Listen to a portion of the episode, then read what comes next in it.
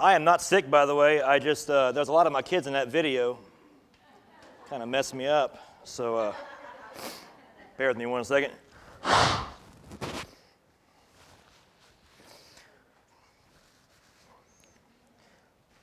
David spent 12 years in a Ukrainian orph- orphanage. And here he is, dancing with his friends.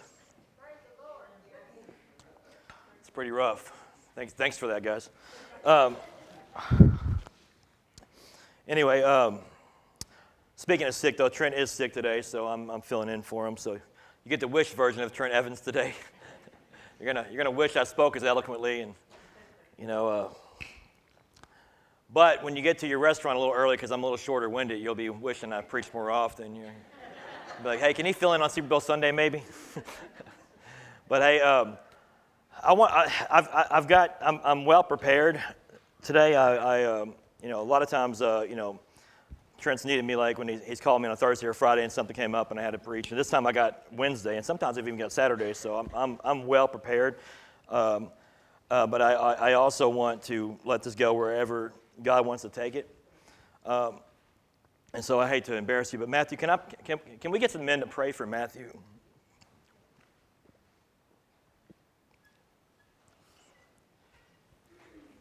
And Matthew is a walking miracle, and he's,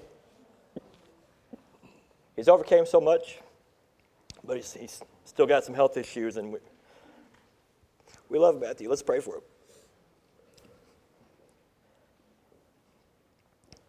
Father God, as an extension of your love for all of us here, may you continue to show mercy to Matthew.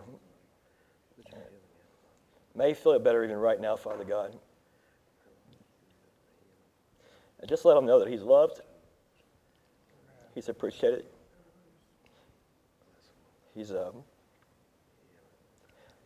he's a company family here. And may you continue to show your mercy on him by just keeping him healthy, Father God, and keeping him here with us and, and happy and, and uh, giving us those hugs he gives us, Father God. We appreciate and love Matthew. And we know you love me more than we do. So, Father God, I pray you'll be with him today. In Jesus' name, amen. Amen.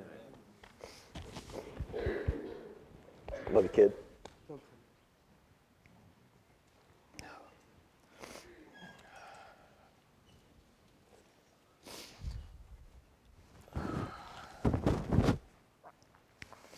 I love me some Matthew, man. it's my buddy. So um, I'm going to go ahead and give some. There's somebody here that's supposed to hear this, and I know it loud and clear. So I want to go ahead and just get straight to this. I'm going to give you like the, I'm going to give you the apex of the sermon up front, and um, and when I do that, that doesn't mean you need to leave right afterwards. So, so sit down, Darcy. Um, but God made it abundantly clear that someone's supposed to hear this today, and that's God hears you. So if you're waiting for a sign that God hears you, it, it, it's right here. God hears you. He absolutely hears you. I don't know what that means to you. I, I wasn't told who that meant, who that was meant for, but there is your sign. God hears you. Uh, we're going to be studying out of 1 Samuel today. Um, there is so much meat in Samuel that I, I, didn't get very far while I was studying Samuel. Um, it's, it's, it's, it's a mighty uh, mighty book of the Bible, and I, and I uh, suggest you get into it more often if you, if you don't get into it, because it, there's a lot in there. So we're not going to go very far into it today, but we're going to get plenty far enough to, uh, to, to bring out some stuff. Uh, so let's go to uh, 1 Samuel 1 1. I'll be reading out of the ESV. Um, I'm pretty stoked. I actually got this giant, extra giant print Bible now because I don't see very good. So uh, uh, uh, usually I'm, I'm reading up here because I can't read my own Bible. Um, but uh, I'll be actually looking at my actual Bible today. It's pretty, pretty exciting. So, um, so let's get into that. So, uh, 1 Samuel 1 1 is where I'm going to start off at, guys. There was a certain man of Ramathaim Zophim of the hill country of Ephraim, whose name was Elkanah, the son of Jeroham. That's a tongue twister. Son of Elihu, son of Tohu, son of Zuph, an Ephrathite. And the reason why I want to make sure we bring up that verse real quick is there is some controversy over this particular passage. And uh, I want to acknowledge that because I, not only do I encourage, not only do I want you to question everything I'm saying. I, I, encourage you to question everything I'm saying. I encourage you to get into it yourself, read it yourself. Um, you know, the Bible stands very firm on its own, so, uh, so um, you know, I'm very happy to look into anything and see where the controversy is and what, what the controversy is about. But um, it calls him Ephrathite, and your, your, your, your, your, trans, your translation might say Ephraimite, but um, the controversy is like uh, there's, you know, there, there's, there's precedent that he's, that he's a Levite, but then it says he's an Ephrathite. Well, so I'm not going to get into this, but I want you guys to write this down if you want to look into it. First Chronicles 6, 16 through 27. Again, First Chronicles 6, 16 through 27, and I'll, I'll give you guys that later on if you want it. Um, but that actually expands on the lineage of, uh, of Samuel uh, and actually his, and his father Elkanah. And it basically breaks down the fact that he is, in fact, a, a Levite. Um, so when it says an Ephrathite, and you, and you, go, you go to read into it, and you find, you find out that, well, is he an Ephraimite or is he a Levite? The answer is both. You know, I'm, you know, I'm an Ashlock, I'm of the Ashlock tribe, but I'm an Elizabethonian. You know, so it's like, um, so he, the fact that he's from Ephraim is, is correct. The fact that he's a Levite is also correct. So I just want to go ahead and, and put that out there for you guys because that stuff is important, like I said, and it's, it's, it's, it's really, really great when you have a controversy come up because if you, uh, if you ever get into a debate with somebody and they say, well, there's a contradiction in the Bible, I'm like, all right, great, show it to me. You know, let's go over this. Um, and most people don't actually know, you know, what, they're, what they mean by that when they say that, but um, the best commentary by far of the Bible is the Bible itself. You know, so when, when you're looking at the Bible and you have a question about the Bible, whether it's wrong or not, or whether it's appropriate or not, you know, like, uh, you know, whether it's making sense or not, you can look at another passage and, and compare the two and you can get into the full, you know, the full context of what's going on that way. So I encourage you guys to do that. And if you ever go to a church and they say, you know, just trust me, don't. Absolutely don't. I would love that you question me, and I'm okay with that. And, and, and, and, and more importantly, God is okay with that. God, God wants you in this scripture, and He doesn't want you here just Sunday. He wants you in that thing Monday through Saturday also. So uh, just want to go, go into that real quick. That part's free. Um, we're going to go into 1 Samuel 1 2 through 7. Are we up there? Yep. Okay, good deal. So this man, Elkanah, he had two wives. The name of one was Hannah, and the name of other was Penina. Um, and I did look it up. That is pronounced Penina. I kept thinking Panera, then I wanted some coffee. Went and got some. Thank you, Kevin. I feel bad for Kevin because I, uh, I pay like 10 bucks a month or something for, you know, unlimited coffee, and I know they're losing money on me. They're absolutely, sorry about that, Kevin. I apologize. We actually don't. You don't lose money? you spend money on pastries in between. But I'm a cheapskate and I don't buy the pastries. Gotcha, gotcha. I'm, I'm, I'm, I'm winning though. I'm, I'm, I'm cheating this system. but the name of the one was Hannah and the name of the other was Penina. And Penina had children, and Hannah had no children. Now, this man used to go up year by year from his city to worship and to sacrifice to the Lord of hosts at Shiloh, where the two sons of Eli, Hophni and Phinehas, we'll get into them, them in a little bit, um, were priests of the Lord. On the day when Elkanah sacrificed, he would give portions to Peninnah, his wife and to all his sons and daughters. But to Hannah he gave a double portion because he loved her, though the Lord had closed her womb. And her rival used to provoke her grievously to irritate her because the Lord had closed her womb. So note the Lord had closed her womb. So it went on year by year. As often as she went up to the house of the Lord, she used to provoke her. Therefore Hannah wept and would not eat. And Elkanah, her husband, said to her, Hannah, why do you weep? And why do you not eat? And I went a little too far. We're going to go, we're going to get started in my notes here. So uh, we're stopping. Therefore Hannah wept and would not eat. So the rabbinical teachings, anybody know what the, the midrash is?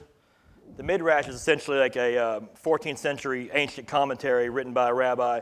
Um, and there's other rabbinical texts too, similar, but, um, but the, the Midrash actually taught that, that, that, Hannah was married for 10 years before uh, Penina was taken as a wife. So, so Hannah was the first wife, and 10 years later, Penina was taken on as a wife.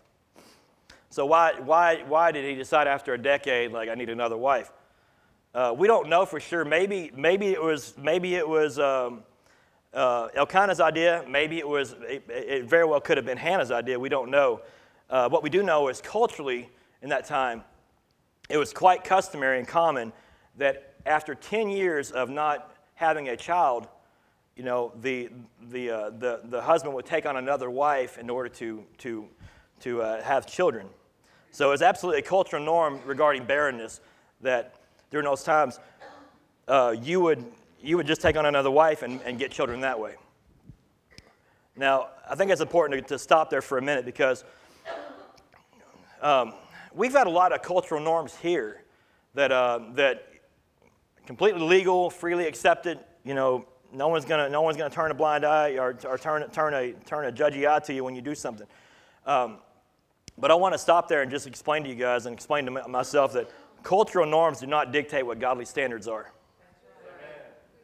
You know, and you could be free of any legal consequence. You could be doing something that's perfectly accepted in your culture, uh, but you're going to have spiritual repercussions for it.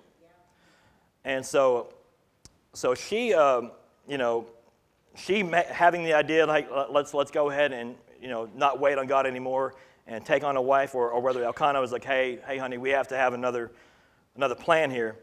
Either way, you see in this this this passage that that that um, Hannah was being greatly provoked and greatly distressed by this woman. So you know it, it caused some suffering, did it not? So you know the. Uh, the situation with Elkanah and, and Hannah was that before Peninnah was involved in this situation, Elkanah had suffered for 10 years. 10 years not being able to have children. That's something, you know, I wish our culture took, you know, you know, parent, uh, you know, uh, uh, child rearing more seriously. Like, like that was a, a situation where it was quite the, uh, you know, the sad situation that she wouldn't have kids for 10 years. But she was suffering for 10 years with Elkanah, who loved her. You know, it says in the Bible that Elkanah loved her, uh, loved Hannah. So with a supportive husband by her side, she's suffering for 10 years. And that's bad enough by itself. But, spoiler alert for you guys, you know, uh, traditionally speaking, nine years later, uh, Hannah had Samuel. So, you know, so 19 years after not being able to have kids, she, she has one. But nine of those 19 years was literally with an enemy in her house literally somebody provoking her, hurting her, you know, discouraging her, being mean to her, you know, uh, just speaking evil to her. And the reason why, because, you know, if you think about what the 19 years would have been like with, with Elkanah by her side, loving her and telling her, you know, it's okay, I, am here for you. You know, uh, I see your worth. All those things. It would have been awful, but it wouldn't have been as bad as having nine years of that with, with this this person poking and, and, and provoking and making you not eat and making you weep all day long. Um, but the reason why, and I'm not trying to throw shade to Hannah or Samuel uh, or, or, or Elkanah, but you know, we do the same thing all the time. We take matters into our own hands. That's what happened, you know, 10 years in, into it. We took matters into our own hands, and now we're suffering the consequences for years, for absolute years. So, this is a really, really important part of what I want to explain to you guys today and I want to explain to me because I'm preaching to myself here as well. It is less painful to wait for God than to play God. It is less painful to wait for God than to play God. And we don't always feel like we're being sacrilegious in our, in, in our motives and our moves and the things that we do. But when we're taking, we're taking, uh, we're taking the, uh, you know, I'm tired of waiting for God, I'm going to do something to make something happen when we're playing that game, we don't, we don't ever win that game.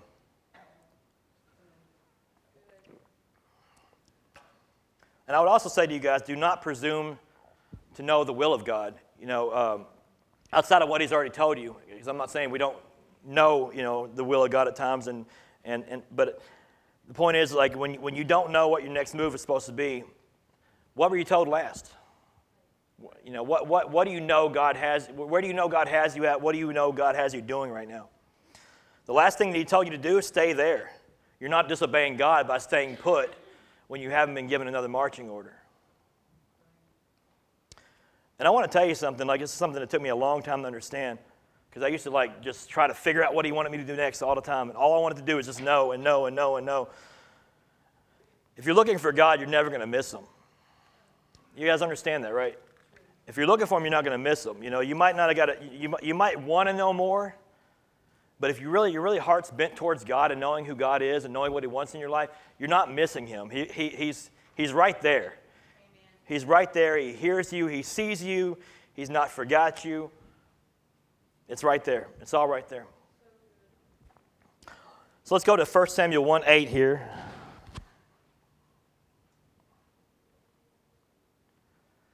And Elkanah, her husband, said to her, Hannah, why do you weep? Why do you not eat? Why is your heart so sad? Am I not more to you than ten sons? So I think Elkanah meant well. You ever meant well and you, and you just came off as ridiculous?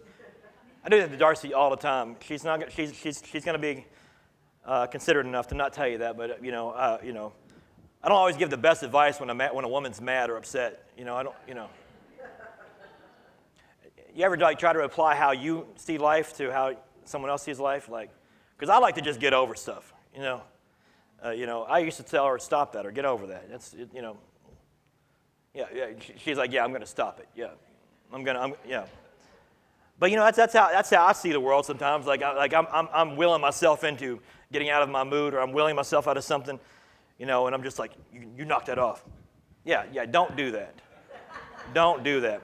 So, uh, I'm speaking to the person that loves someone right now. I'm talking to someone if you love someone. If you love someone hurting, this, this is for you right now. It's not you, it's not necessarily you. The situation with your wife, the situation with your friend, with, with, with your loved one, your coworker at work, it's not necessarily you, and it's not necessarily about you.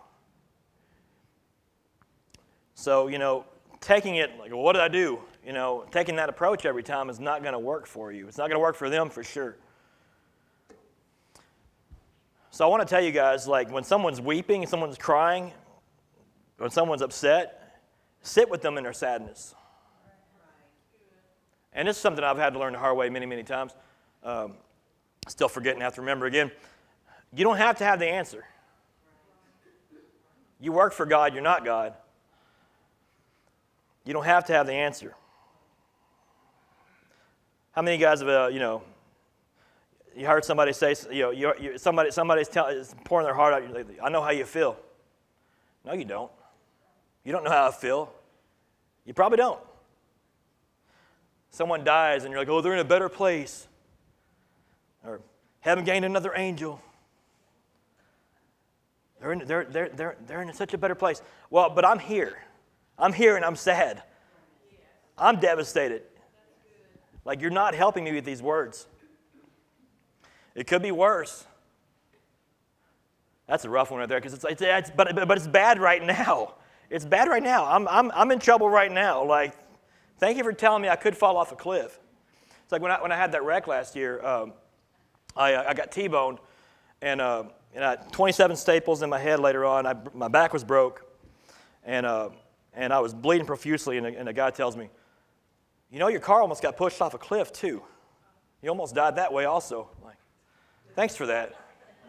Now, if you don't mind me, I'm holding blood, I'm holding pressure to my head right now. Could be worse. I'm dealing with enough right now, guy.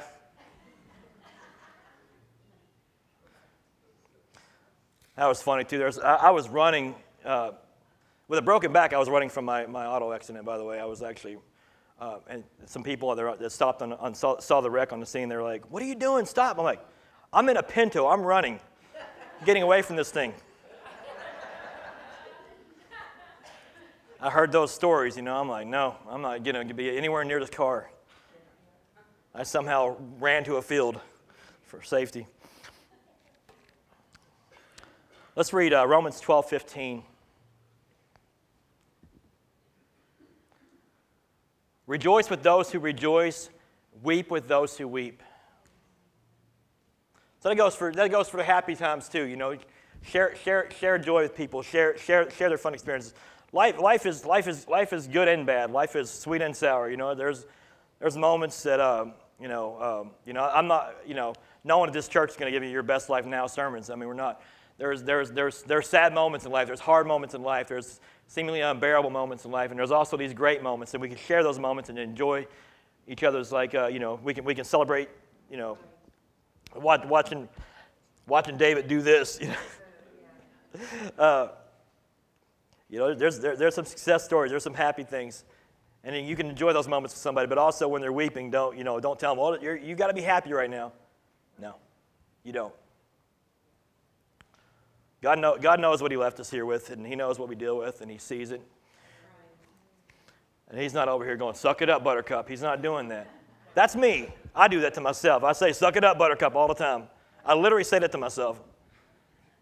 And Darcy's like, you know, that's not how people operate, Ben. Rejoice with those who rejoice and weep with those who, who weep. So we're going to get into 1 Samuel 1 9 through 16.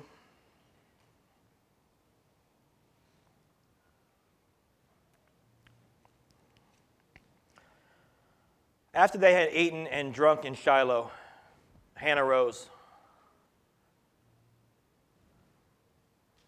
Now, Eli the priest was sitting on the seat beside the doorpost of the temple of the Lord. She was deeply distressed and prayed to the Lord and wept bitterly. Let's stop right there real quick because you remember how Elkanah just said, Why is your heart sad? Am I not more than 10 sons? Didn't fix it, did it? We, we're, we're, we're 30 seconds later still weeping. She was deeply distressed and prayed to the Lord and wept bitterly. And she vowed a vow, and she said, O Lord of hosts, if you will indeed look on the affliction of your servant and remember me and not forget your servant, but will give to your servant a son, then I will give him to the Lord all the days of his life, and no razor shall touch his head.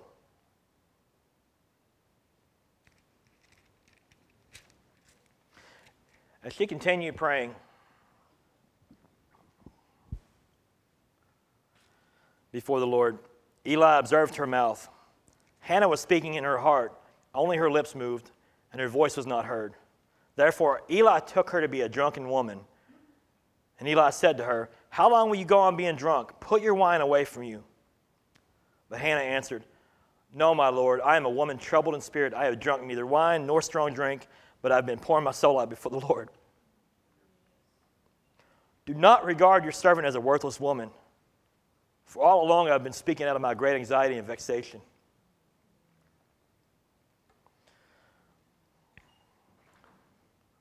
So, Samuel 1 8, we were talking about like if you're, if you're someone who, if you're a loved one, you know, and, and, and how you should respond to people. But let's talk about if you don't really know someone or you don't really have a relationship with people.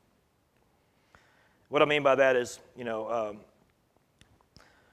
the whole concept of like withdrawals and deposits. Like you can't, you can't make a whole lot of deposits out of somebody's life if you haven't withdrawn. Uh, you can't make a lot, lot, a lot of withdrawals from someone's life if you, if you don't deposit into it. Kevin and I have been friends for years. You know, he could tell me anything, I could tell him anything. We could, uh, we, we could, you know, we could, we could, we could, we could, uh, you know, hurt each other's feelings and know it's out of love, you know, and and or encourage each other, you know, whatever it is. But but we we have that relationship. But sometimes you don't have those you don't have those relationships with people, and you think you get to speak on them and speak for them and speak about them. So back in 1996, um, I was 16 years old. Um, actually, I was 15 years old when this, when this, when this started. Uh, my, my father was very, very healthy, 47 years old. Uh, he found out he had esophageal cancer. And honestly, when he got the diagnosis, I was. Um, not, um, not super worried about it. I'm 15 years old. I'm not, you know, I'm, I'm thinking my dad's invincible. I'm thinking, you know, he's young. He looks young and healthy to me. You know, his, his throat's sore. Um, four, four months later, he passed away. And um, I, I just, I didn't believe it. I was in shock. You know, I really just, I really expected either God would heal him or, or something would happen and, you know, he would, he would keep on going on for many years to come. But, you know, in four months from that time, you know, right after I turned 16 years old, my, my, my father passed away. I remember at the funeral, I was, uh, I was just in utter disbelief. I, I could not, I could not believe that my father passed away. Um, I wasn't smiling, I wasn't laughing, uh, but I had no emotion because I was just, in shock. I was, I was stuck in a moment. And I remember, and I remember that, I literally remember loud and clear. I can still, all these years later, because um, I was back in 96, I can remember all these years later the conversations I overheard. People saying, Benji must not care about his dad, he's not even crying. People saying, man, how callous is he? How, you know, doesn't even care. Doesn't even care. And, um, you know, they didn't follow me home from the funeral home that day. They didn't, they didn't see me go into my room. Finally process it, weep bitterly for hours, then spend the next 20 some years trying to figure out how to, how to, how to, get, how to get through what happened. Spend the next three years of my life in absolute disarray because my, because my father passed away and I was angry at the world.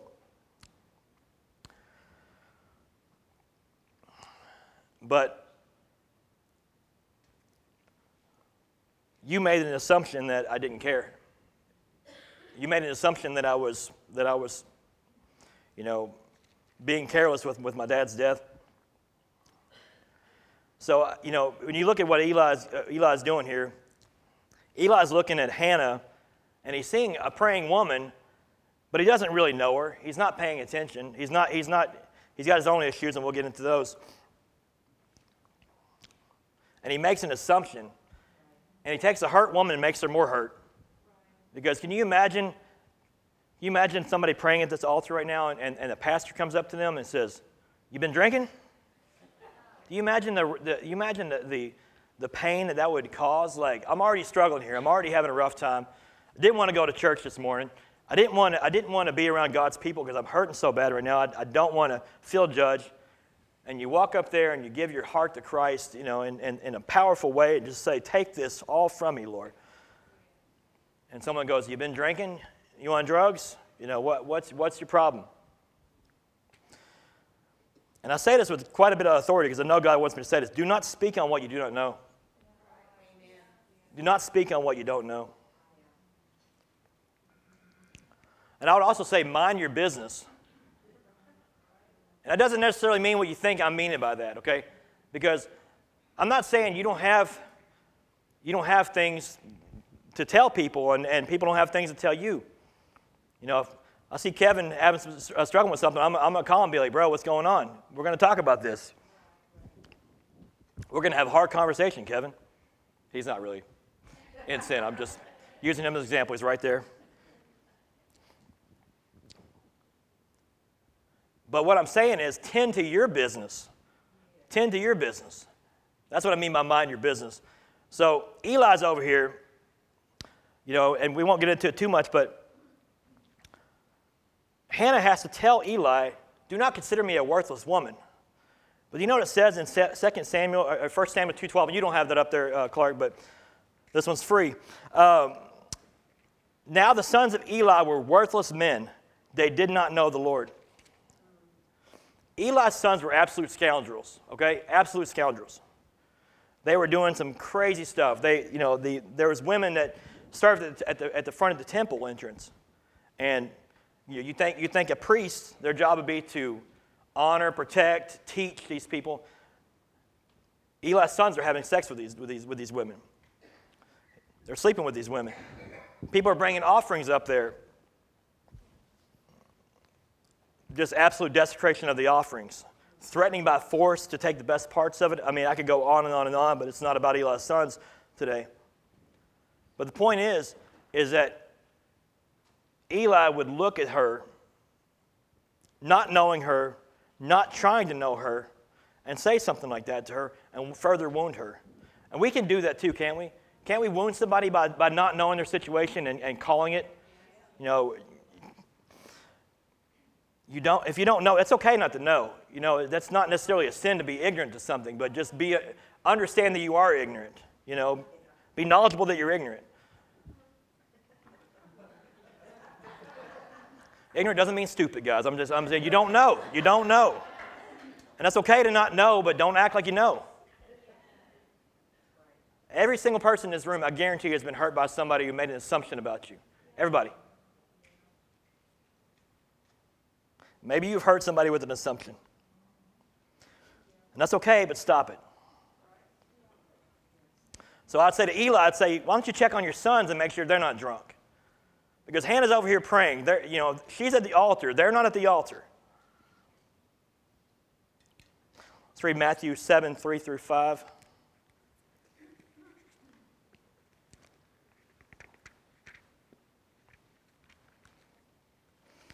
And thank God right now for giant print Bibles.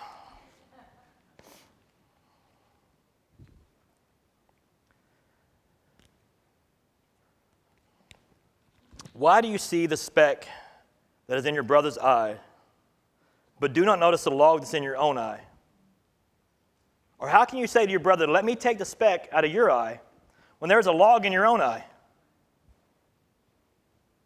You hypocrite, first take the log out of your own eye, and then you will see clearly to take the speck out of your brother's eye. So I'd say to you, make sure your vision is clear so that you can speak with clarity. So it's not that you're never going to have something to say to somebody. It's not that you're, that you're never going to have a word of wisdom to give to somebody. It's not that, you, that you're never in, in a position to counsel somebody. That's, that's, that's not what I'm saying at all. But make sure you're seeing clearly.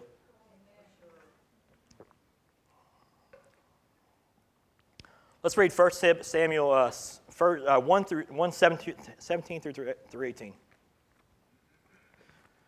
I have a uh, stuttering problem I grew up with, uh, you know, my whole life I had it, and speech impediment.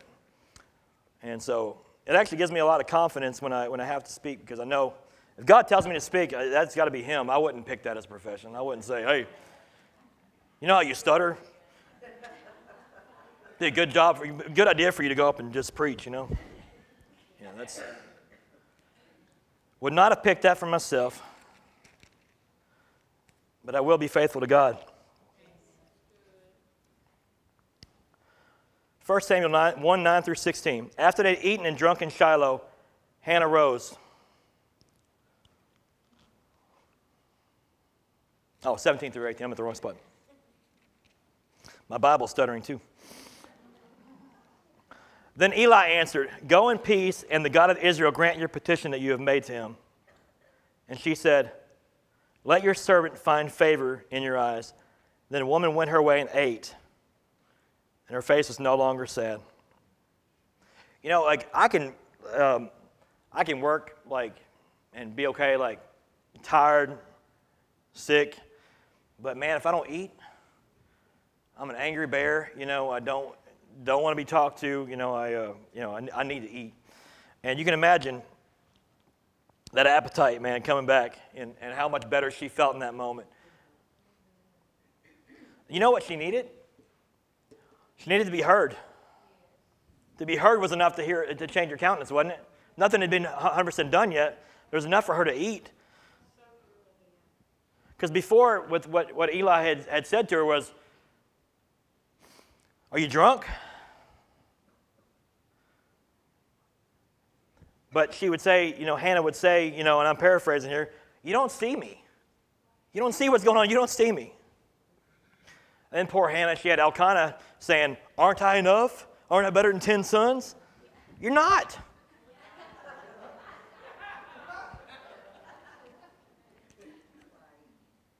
You ask, you ask Carrie if she'd rather have 10 Clarks or one Trent. I'm, I'm, you, don't have to, don't have to answer that. You don't have to answer that.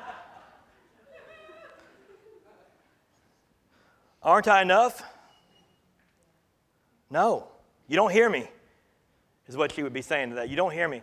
Then Peninnah would say, with her actions, maybe even worse, she'd say, You're worthless. You're worthless.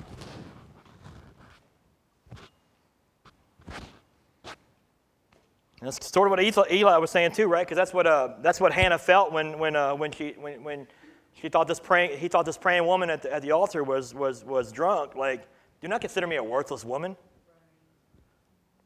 So Hannah would say, you know, I'll let God be the judge of that. You think about the faith of Hannah too, because we're talking probably in the context of this, probably about 18 years from, from in her barrenness, that she's at this altar still praying for the same thing and not giving up hope.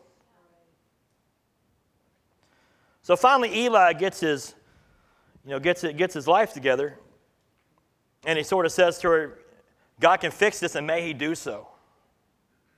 And Hannah would finally say, You hear me. You hear me now. And that was enough. We got to listen better, guys. Sometimes, sometimes uh, a conversation needs to be a little more one way than it is, and not our way. I mean, sometimes we, we, you, we, we watch people and when you're talking, they, they, they, they, they already have their tongue moving, like they're already ready to say, they're already ready to say something. Don't be that guy. Don't be that girl, because we all know you're doing it. Let me just be honest with you. I know every single friend of mine don't listen to me. Just so Kevin doesn't get any undue uh, um, problems here. Kevin's not one of those people. He listens to me. He doesn't hear very well, so you got to get really close, but he does listen, and he reads lips really well. but, you know, don't be that person that has, has an answer for a question you haven't even heard the answer to, or you haven't heard the question yet, and you got the answer. Don't do that. Don't be that. I'm going to read Proverbs 15:23 to you. To make an apt answer is a joy to a man.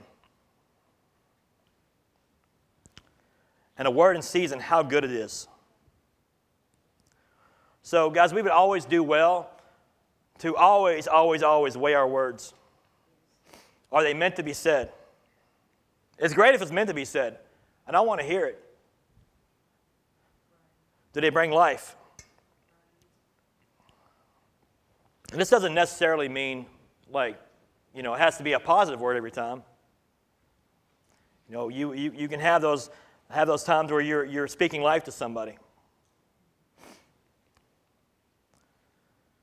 But make sure you, you mean to say it. I'll tell you, I'll tell you a funny story about, about uh, Augustine, who's not here today, I don't think, is he? Um, that's even better because he probably doesn't want me telling a story. But about 12 years ago, he had asked me, you know, he said, I want to stop drinking, you know, um, hold me accountable. You don't want me as accountability partner if you're not ready to change, okay? Because I, I will help you. I will help you, but I will do so in a militant style. Um, and so Augustine had, um, you know, at the time he had an apartment with, with, with a roommate named Miguel. And so I was driving home from work one day and I just had a bad feeling. And so uh, I'm like, I know he's drinking again. I know he's drinking. So I uh, get to, I pull into his apartment, I'm spinning tires, getting to his apartment. I bust open his door, don't even knock. I just open the door. And he's sitting on the couch. And he already knows what I'm doing. He already knows. He just sits there. Doesn't even look at me, just looks at the TV. And I open up his refrigerator, a whole case of Dos Equis. I think there's one missing. So I'm popping open these Dos Equis and I'm dumping them in the sink. One, two. You know, I, I, I think, was, I, think, I think it was 23 if I remember right. It was, there was a bunch of them in there, okay? And I get to that 23rd one, and once that drop comes out of that last one, Augustine goes, Those were Miguel's. I was like, Why didn't you stop me? He goes, You couldn't have been stopped until it was done. and he was right. I wouldn't have believed him, but after, you know, I'd already wasted a full case of beer. So. The only time in my salvation I bought a case of beer. I had to, I had to, I had to get Miguel back, you know. Um, but you know what, though? You know, like, like when you have those relationships, it's okay. Because I don't want you guys to think, oh, I can't say anything to anybody.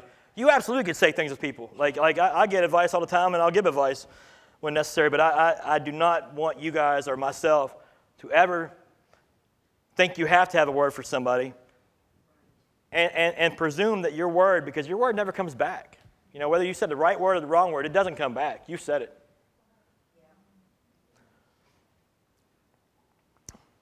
But make sure it's life. Even if, even if it's harsh, even if it's like trying to save your friend from drinking when he wasn't. Make sure Make sure your words have life in them. Make sure they're supposed to be said. I was telling Miss Kathy today how, uh, because I love to debate, like I really, really enjoy debate. And I cannot tell you how many times God said, don't do that, don't say that. You know what I mean? Like, it's like, and I'll have a plan in my, my, my head of what I'm going to say and how I'm going to say it, and, and I'm going to win this, this, this debate. And then he says, no. And I don't like it. But I'm not God. And I fully can tell over my life by the things I've done right and the things I've done wrong that He knows better than me. He absolutely does. Let's go to 1 Samuel 1 19 through 20.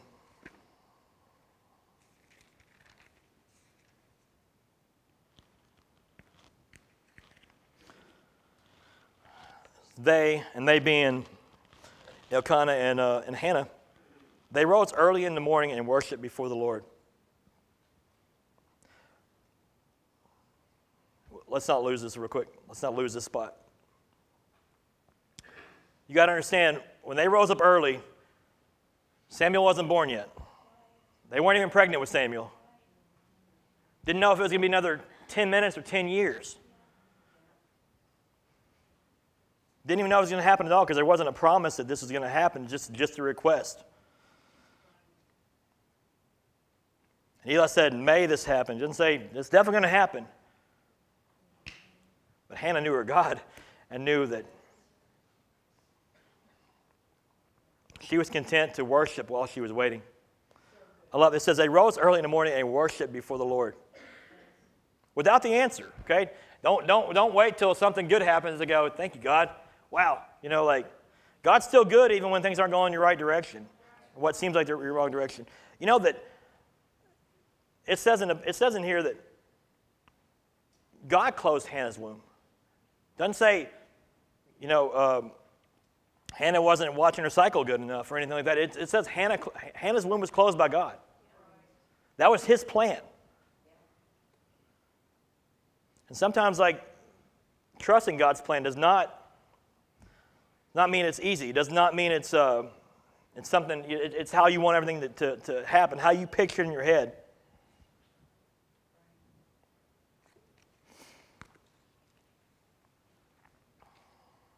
God did not forget. It says,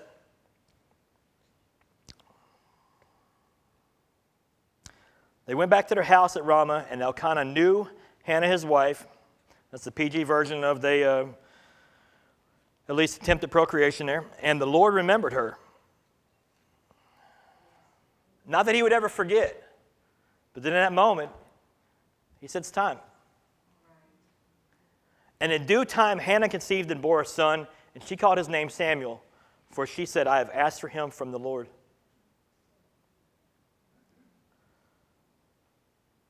I love it, it says in due time.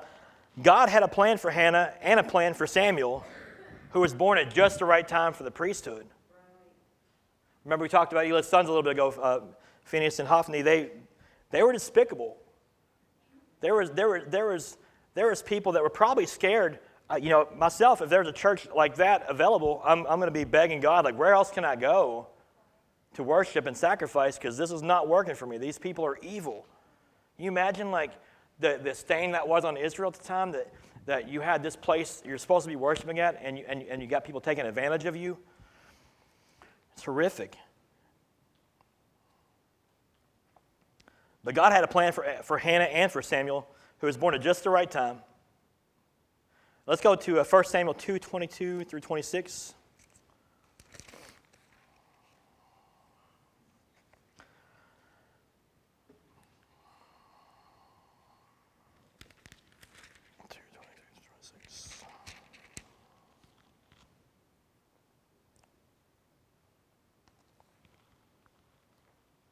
Now, Eli was very old, and he kept hearing all that his sons were doing to all Israel and how they lay with the women who were serving at the entrance to the tent of meeting. And he said to them, Why do you do such things? For I hear of your evil dealings from all these people. No, my sons, it is not a good report that I hear from the people of the Lord spreading abroad. If someone sins against a man, God will meditate, mediate for him. But if someone sins against the Lord, who can intercede for him? But they would not listen to, the voice of their father, for it was the will of the Lord to put them to death. And that's not in my notes today, but let me just tell you like, if you hear God's voice today, listen to him, because eventually your heart hardens and you don't get to hear him anymore. There is, seems to be some sort of time limit to where you're, too, you're, you're a little too hard of heart to, to, to keep hearing that voice. And I guarantee at some point in time, Eli's sons were more than able to, to repent and to do the right thing. But this says right here, it was the will of the Lord to put them to death. God can have enough. He's, he's so much more gracious and patient than we will ever be, so much more merciful than we could ever even fathom and imagine. But there is, there is a time and an end. And if you won't do it, somebody else will. You understand that? Like, God's will is going to happen with or without you. That's where Samuel comes in, all right? Because in 26 it says, Now the boy Samuel continued to grow both in stature and in favor with the Lord and also with man. So here, here's, a, here, here, here's a young man growing up that's, that's earning the respect and the trust of the people around him and earning the people, the people are going to come and see him and talk to him. They can trust that he's not out there with, with, with, with the women in front of the entrance. They can trust that he's not stealing their, their sacrifices.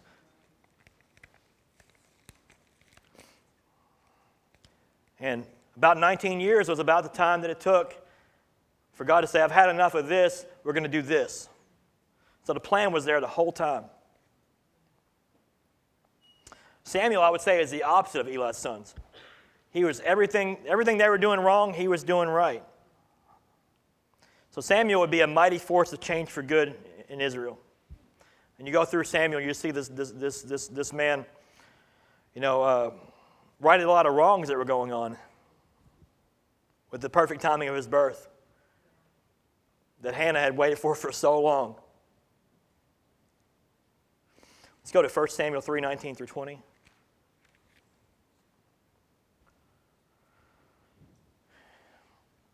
And Samuel grew, and the Lord was with him, and let none of his words fall to the ground.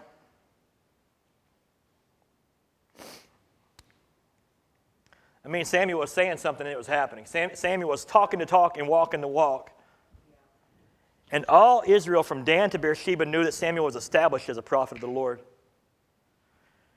I know it took 19 years for us to get here, but you think Hannah's pretty proud of that, that young man that God gave her? You think, uh, you think Penina had a whole lot of ridicule left in her when, when all of Israel is going to Samuel and, and, seeking the Lord through him? I don't know the names of any of Penina's children. I actually, like I said earlier, I I keep seeing Panera when I see it, when I see her name. I don't know the name of her kids. I barely know her name. But I know that right now, 3,100 years later, we're talking about Samuel. And I know that I literally had to pick like just a few verses because otherwise we're going to have a 10 hour sermon if I dig into Samuel too hard because there's so much to learn from Samuel's life. And I, I literally, I literally could not see an end to how many sermons that could come out of Samuel's life and, and the book of Samuel in general. That's what the will of, of God looks like. So it's safe to say that God heard Hannah, wouldn't you say? And um, wouldn't you know, the name Samuel, Samuel actually means God has heard.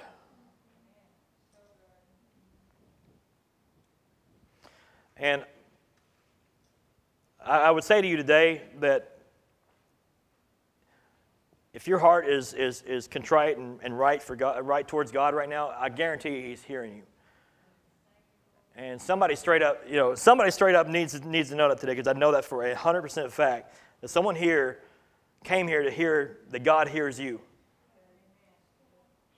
And I don't want to embarrass you with that, but I want to tell you, like, you're looking for a sign, and here it is. God hears you. God absolutely hears you.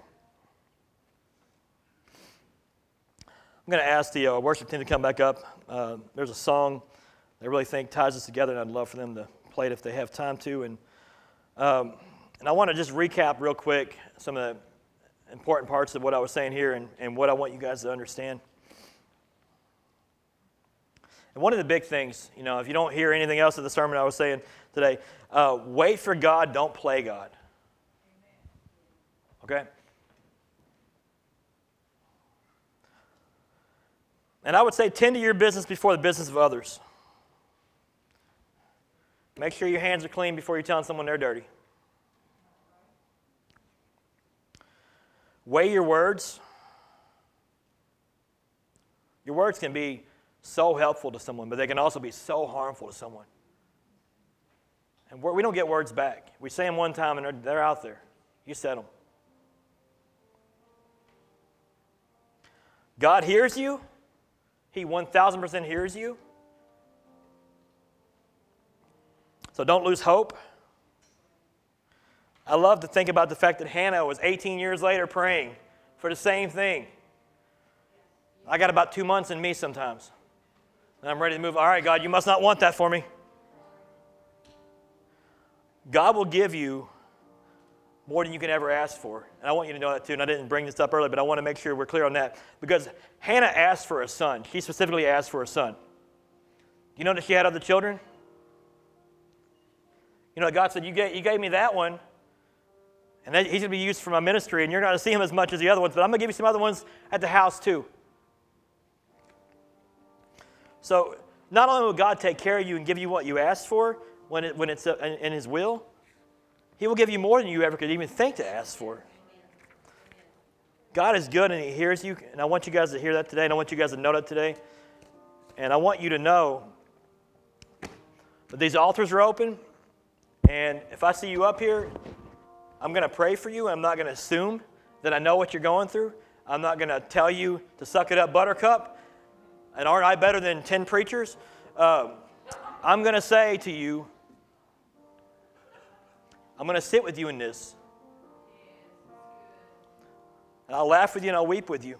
And anybody, anybody here will do the same. We, we, we, we love you. There's no shame in, in saying, I'm giving this back to you, God.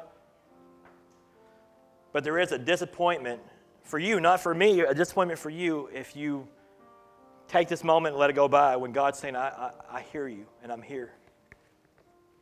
Love you guys.